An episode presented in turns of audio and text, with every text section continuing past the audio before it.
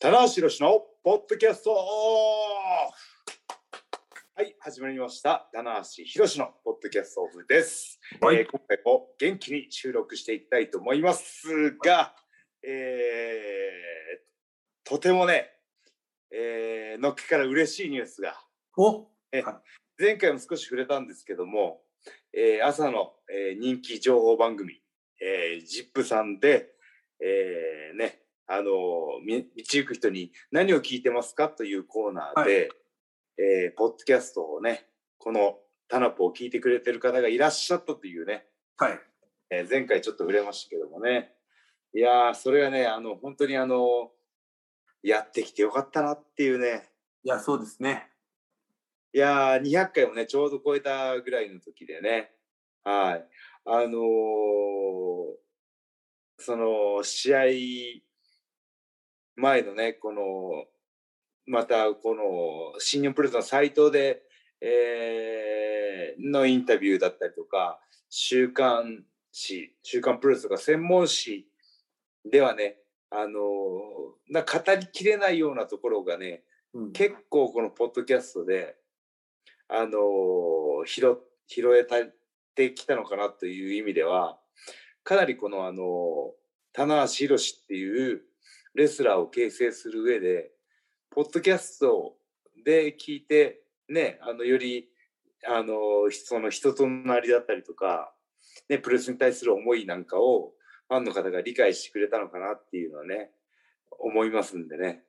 はいねやってきてよかったなってねう。ーんですよ、まあ本当ね、本当前回言いますけど、本当200回記念の回を聞いていた方が出たっていうのも、なんかちょっとこう、運命的なね、い本当にやなーんか感じますよいやね。まさにディスティーノですえね。ーもうちょっと、まあ、いや、 あーねやってきてというわけでですね、えー今回はですね、あのーその、ジップさんでね、取り上げていただいた、棚橋宏のポッドキャストオフに対してですね、まあ、どういう思いで収録してきたのかとか、あそのポッドキャストをね200回の分の歴史もありますしどんな回をやってきたかなとかどんな思い出とかなんかその辺のねポッドキャスト論を手探りで行ってみたいなと思うんですよ。ははい。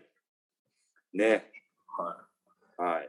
これ、いつあの、今ちょっと、はい。。ですね。えーなんと第1回は、はい。えー第第0回になるんですかね、一応パイロット版なんですけど、はい。えーまあ、これあの伝説のあのキング・ファレのあのリングネーム、あキンえーパレシミタイトコ選手の、ね、リングネームを考えるという、え僕は何何年からスタートしてるんですかこのポッドキャストは。なんとですね、2010年、 2010年もう10年以上やってますよ、田中さん。2010年に25日。2010年やってるってちょっとやばくないですかいやーでしかもね最初はね2ヶ月に1回とか。そうです、そうです。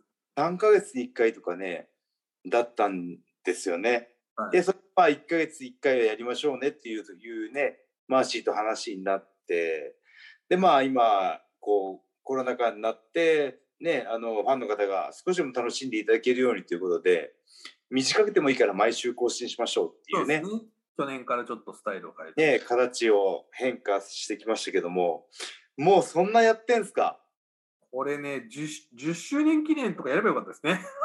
本当ですね10年以上や12年目12年目ぐらいに突入してるんですよね。 10年以上やってるコンテンツってなかなかないですよ、新日本プロレはス。い。ねああ。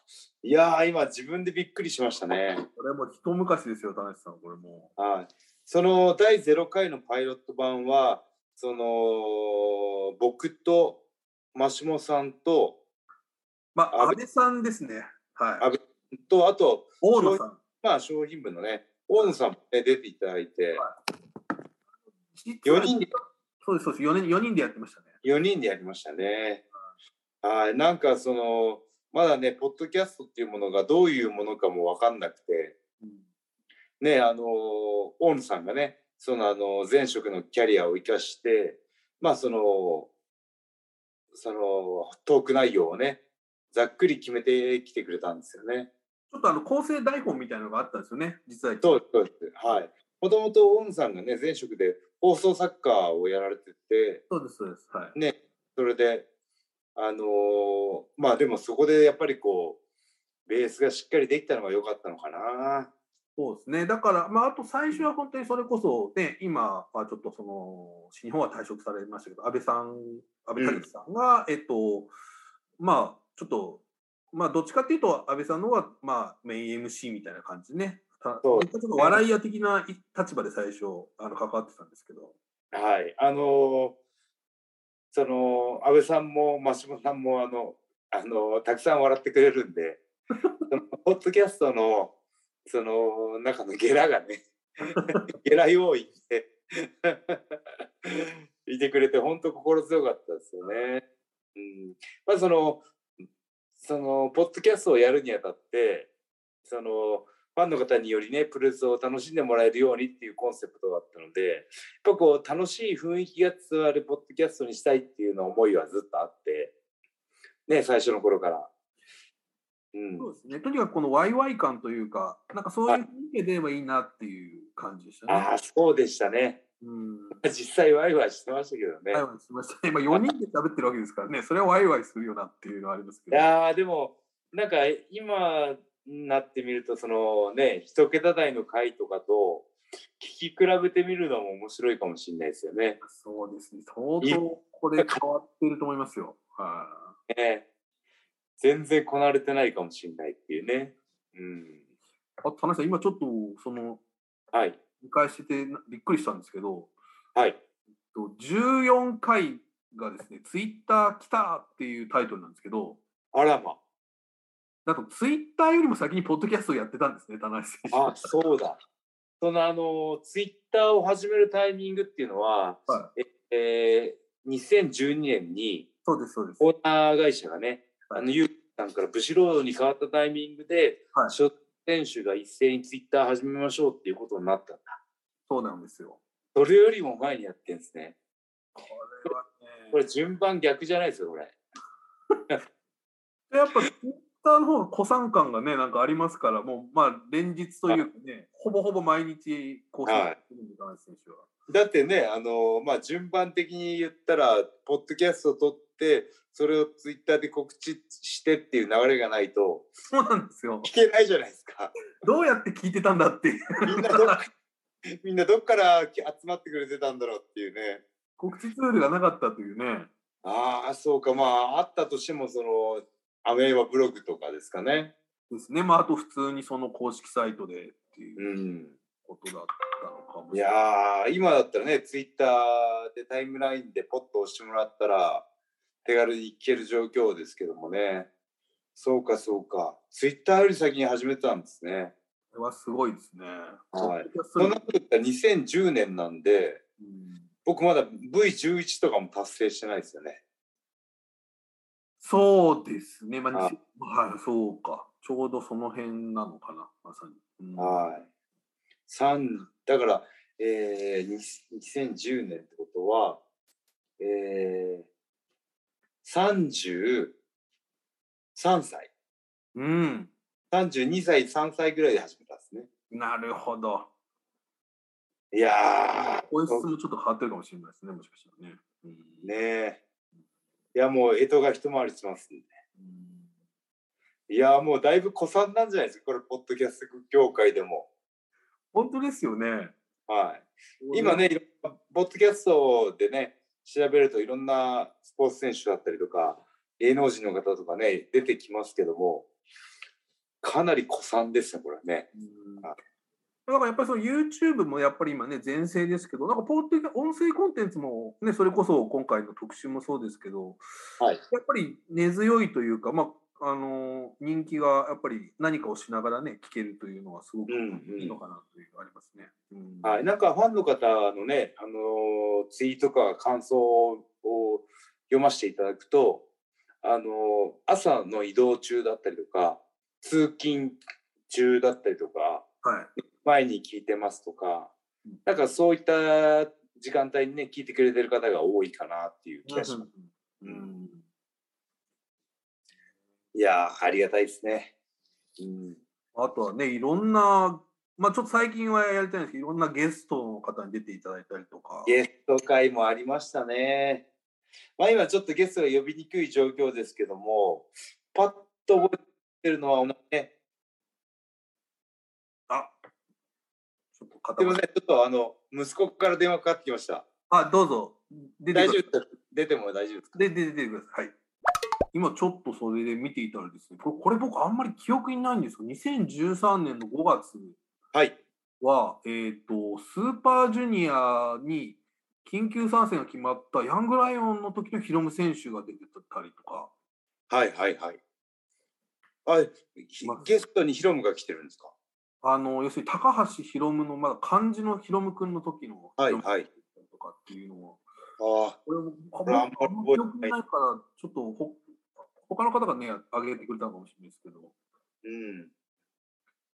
まあ、あとはね、なんか思い出深い方っていますか、田中さん、この方っていうのは。そうですね。えー、まあ最近、近々だとあの、社長に出てもらったりとか、そうですね。はい。あと、あの、大西森原社さん長とかもね、結構、ちょいちょい私は出てましたよね。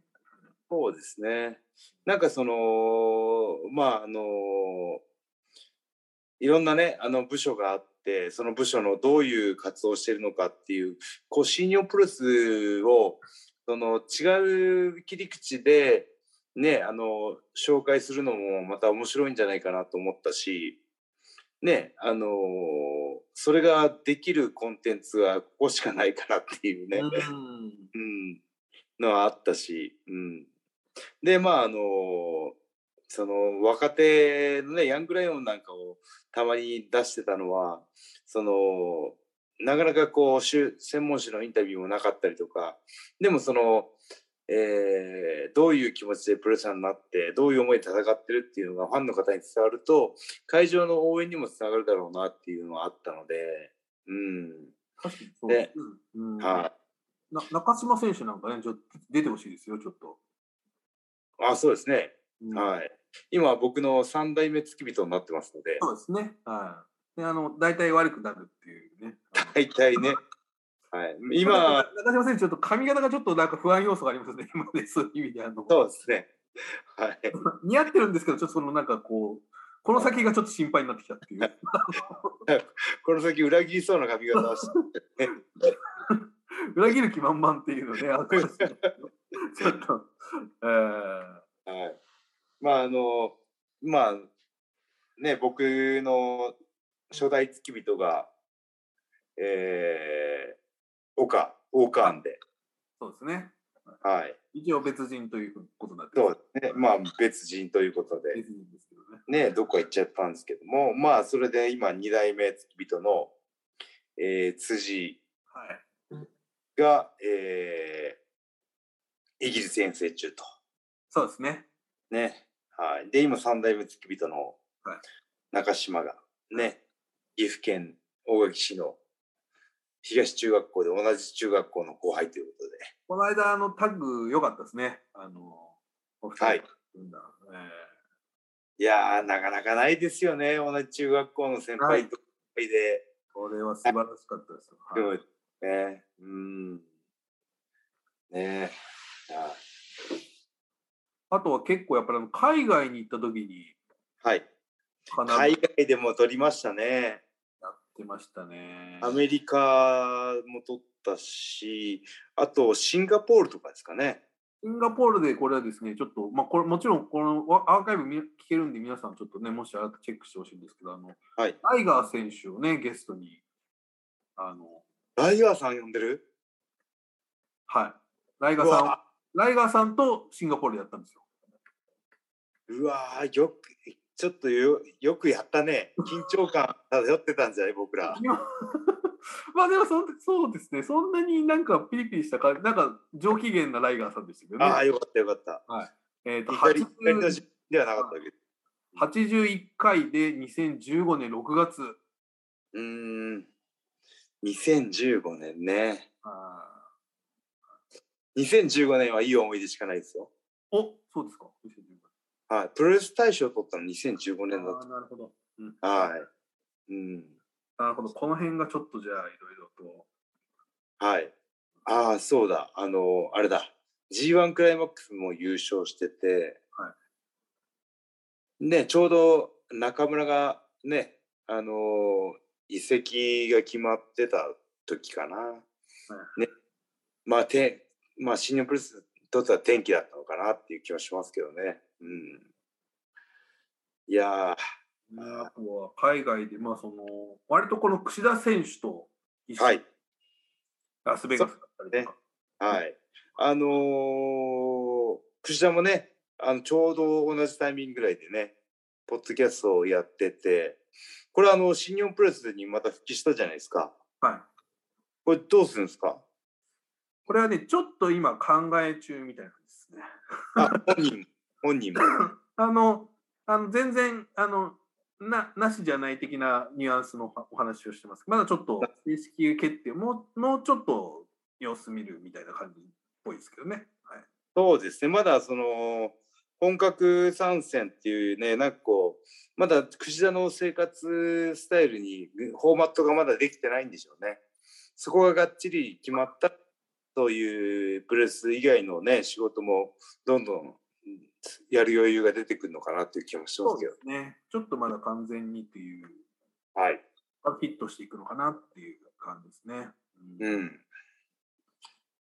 いやーでもこんあのねあのポッドキャストもね本当にあのゲスト会があってえーね試合シリーズ前の展望会があってシリーズ終わりの振り返り会があってでまあそれでも何もない時はノーテーマの会があったりとかでゲスト会ねももらったりしてましたけどもまあそういうなんかその一つにこだわらなくないコンテンツというか、うんこのざっくばらん感が逆にいいのかなっていう、そうですね。うん、今回は何について話してるんだろうっていうね、はのもあるだろうし、うんうんうんいやー引き続きねまああのここでねフィフューチャーされるとは思ってなかったのでうん完全に油断してましたね。ちょっとなんかね、こう割とこう、まあ、わ割と定期的にやるようになったので、そうですね、まあ、定期的にやるようになったら、まあ、コロナ禍っていうのもあったんですけども、まあね、あのーちょっといい方向に転んだのかなっていうね、光が見えましたね。そうですね。うんいやーもうなんかそのジップさんの何聞いてますかっていうね企画がなかったらダメだしそこにたまたまタナポを聞いてくれてたファンの方がいなければダメだったしなんかそのそうね、ですあのーあこういうのもあるんだってね、あの知ってくれただけでも今回はかなりの前進ですね。うんいやいや、本当そうですね。はい、ぜひ、あのまあ、前回も言ったんですけど、あのぜひこのね、あの登場された方、はい、 Twitter もしくは、えーメールフォームにね、ご一報いただければと思います。いやー俺だよ俺と。やっぱ3聞いて人ぐらい来たらどうしようっていうのありますけどね。 なんかねたんですね。はい俺もだよみたいなね、感じで。何何人も来たら嫌ですね。そうですね俺俺。来ましたみたいなね。ちょっと怖い。はい、いやーまあ、あとそのね、今おっしゃったはいその、なんていうんですか、まあその、何もない時にね、やってたのは、まあその、これは2020年にやってましたけど、 えーエア巡業とかね、やってました。エア巡業やりましたね。エア巡業はあのそうですね。まあコロナ禍に入った後でしたっけ。はい。入った後ですね。は入い。った後で、まあ、その新日本プロレスの大会がね、2ヶ月くらい中止になったのかな。はい。で、まあ、本来行くべきであった大会さ、大会する場所に行けないとなった時に、まあ、この巡業の感じをファンの皆さんに楽しんでほしいっていうね、そうですね。だし、うん。いやー、早いですね。先取りでしてますよね。大変です。ははいい。あと、あれですね、田中さん、このポッドキャスト初の企画といえば、あのまあ、ちょっと昨年はできなかったんですけど、はい。新日本プロレスコンクルールソはい。これはこの番組からあの発案されたと。 あ、コンクルールを生まれたの、タナポから。そうですよ。大変だったんですか、そういう超各所調整する。いやーコンクールス今年はやりますよ。おこれね、さっきの前回、そのちょっと、はい。あの、腹筋、J 腹筋問題。超えるという発言もありましたし、そう。J の腹筋を超えた時ね、あのー本当の話が戻ってくると。世界ヘビーが見えてくると。ただね、あの、過去の棚橋の、えー体を思い返してみても、あの、あの、あ J ぐらいまで絞れたことは過去一度もないです。 コンクールスの時もね、あそこまで絞れてないんですよ。あーかなりでもね、いい時ありましたけどね。かなり時はありましたけども、その、この巡業をこなしながら、あの状態を維持してる J はやっぱりプロですね。うん。いや、相当節制されてるんでしょうね。いや、だって日々誘惑しかないですよね。うん、そうですよね。ねえそんな状況でなんかやっぱりこう何をね置いてもまずこのプロ意識の高さというかっていうのは本当にできながらあっぱれというか、うん、っていうね、まあちょっとざっくり振りい返やって。ーただね今回このねポッドキャストをねテレビで取り上げてもらったことでね僕のね見えないスイッチが入りましたよ お見えない月ありましたかそんな見えないスイッチが 今までみあの探しても探しても見つからなかったスイッチがやっとそんなに隠れてたんですね、スイッチが。もうスイッチをね、ジップさんが言ってくれたので、うんあーやっぱこうね、あのープロレスを全く知らない人に対してどうアプローチするかっていうのが、はいあはい。なたの原点だったわけですね。プロモーション活動もそうだし、はい。ポッドキャストもそうだし、ブログも、もともとね、アメーバブログでプロレスを知ってもらおうと思ってね、はなんかい。一生懸命書き始めたのが一番最初でね、うん。あれも2009年か10年だったのかな。だからまあ順番的にはそこが、まあ、SNS フリーで見られるものとしてはそこが一番先なのかもしそうれでない。すね。だから順番的には、名馬ブログ、えーポッドキャスト、ツイッターと。えー、ツイッター、で、勝手に始めたインスタグラムっていう感じなんで、はい。うん。インスタなんかねでもまあうまくあのこう切り分けというかそうですさ。れてますよね。うんはい。なんかインスタっていうのは特に、その趣味とか、あの、服とか、筋肉とか、ね、ツイッターに載せるほどではないにしろ、ね、なんかこう、好きな人が見てくれたらいいなっていうような思いでやってるので、うん。まあ、このうまくね、SNS とコンテンツを使い分けていきましょうよ。うんね。で、あのーまあ、もう一回最後にポッドキャスト論に戻りますけども、ね、よりあの、プロレスをいろんな角度から見ていただいて、はいね、あのープロレスを楽しんでいただければ、ね、この、棚橋宏のポッドキャストオフがね、あのー続ける意味もあるかなと思うんでね、えーぜひこれからもよろしくお願いします。あと、まあ、ポッドキャストのレコメンド会としては、はいね、えーまあ、あの、その、巡業と巡業とかの谷間にある企画会ですよね。そうですね。僕覚えてるのは、僕、棚橋の持ち込み企画でやったのは、あの、こんな〇〇は嫌だっていうねあ。あありました。はい世代的には、その、僕らは元気が出るテレビを見てね、はいえー育ってきてるんで、竹締めも的なやつですよね。はい。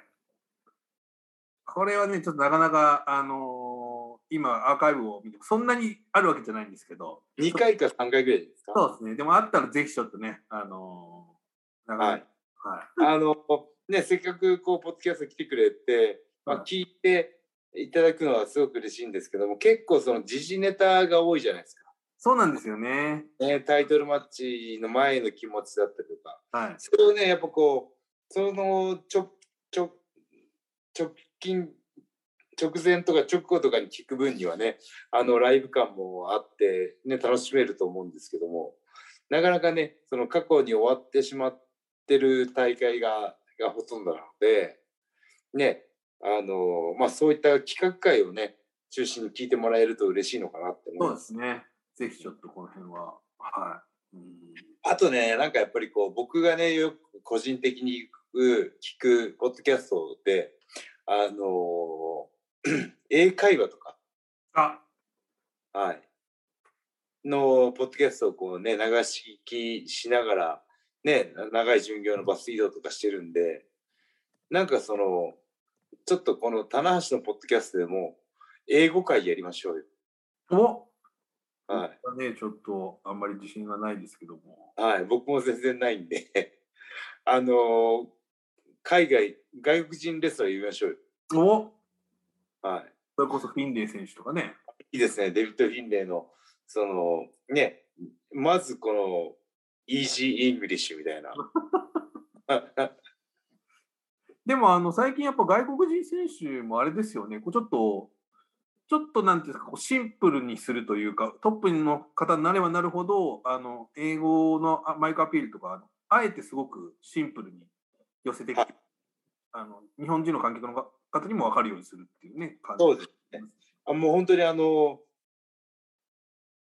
パッと単語を聞くだけで、何言う、なんかこう伝えたいことは何かなっていうのを、ちゃんとね、あの、わかる英語の使い方してますね。うんなんかあんまり早口でまくしだったりっていうのはなくて、まあ、伝わることが第一なんだっていうのをちゃんと理感じてやってくれてますよね。そうですよね、その辺が。あの全選手なんかちょっとあんまりお構いなしみたいなね、どでもでも全選手だったらちょっとね、早口で僕らも理解できないですから。まあでも決めるとこはちゃんと決めてくるっていうね、感じありますし。そうですね。はい。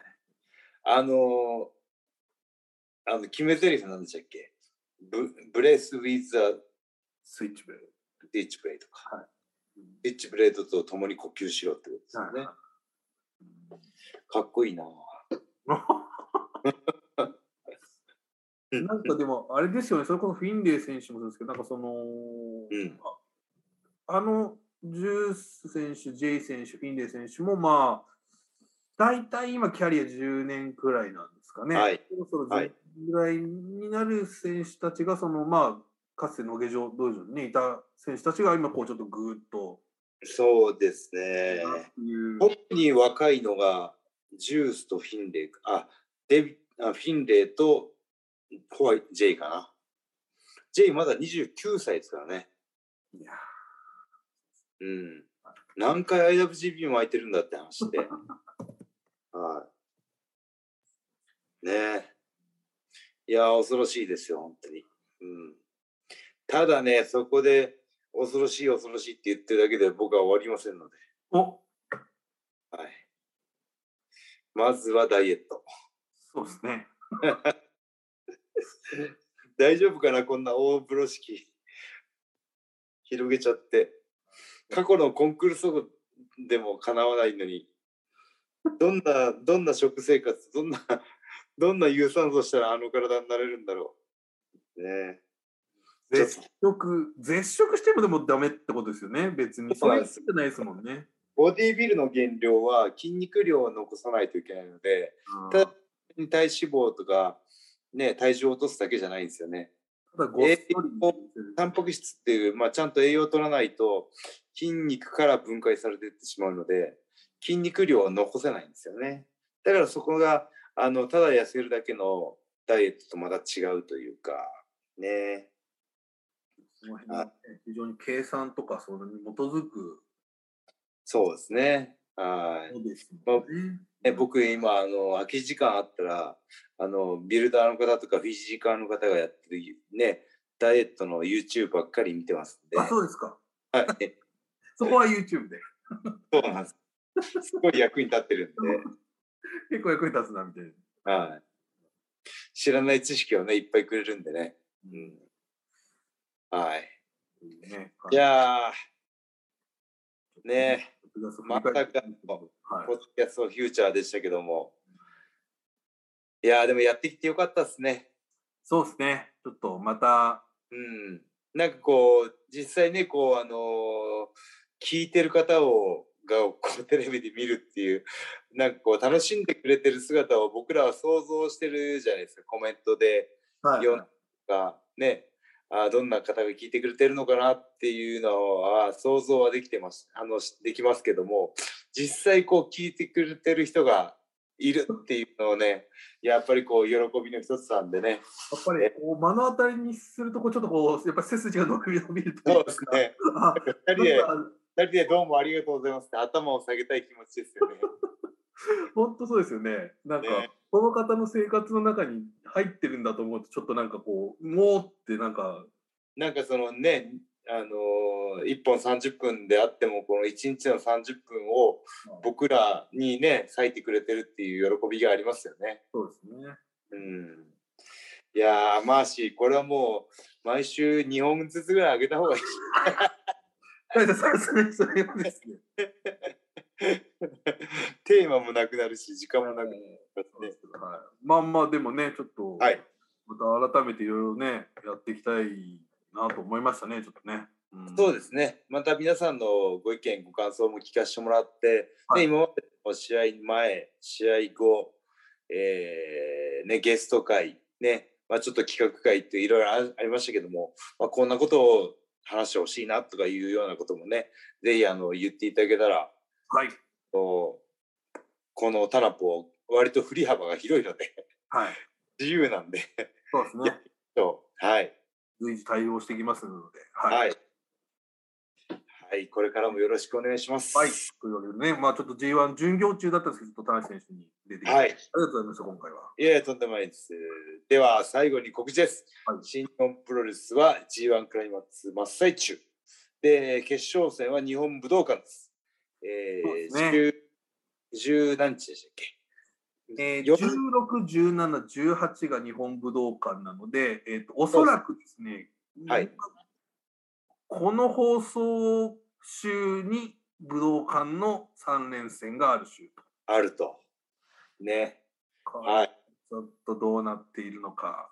どうだかなりね、あのー公式戦も済んで、かなり決勝進出者が見えてきてるんじゃないかなっていうぐらいですよね。ね、うんこれは楽しみ。ははいい、ぜひちょっと皆さん、はい。で、はいその G1 終わった直後に20日ぐらいに、なんかテレ朝のどっか敷地内でね、特別試合もあるっていうようなことも聞いてますんでね、まあ、あのその辺の情報も出るんですよね。六本木ヒルズでね、これちょっとはい野外プロレス、えーはい10 8月20日のお昼からですかね、確か。はい。えーこれもちょっとね、なかなか見れない光景だと思うので、はい。ただ野外といっても、あそこは確か上がこう屋根みたいなそのうですがあってね、屋根があるんで、雨天でもできるというね。はい、ちょっとぜひ、これはね、あのーちょっとどういう形で、チケットも一応売るのかな。うん。ちょっと一応、はい、あのまた詳細、まあ、詳細は出ると思いますんでね、はいぜひ、いただきたいと思います。はい、夏の締めくくりにいいかなと思います。はい。じゃあ、またこれからも頑張って、そうですね、やっていきましょうね。ありがとうございます。はい、よろしくお願いします。ということで、えー以上、棚橋宏のポッドキャストでした。ありがとうございました。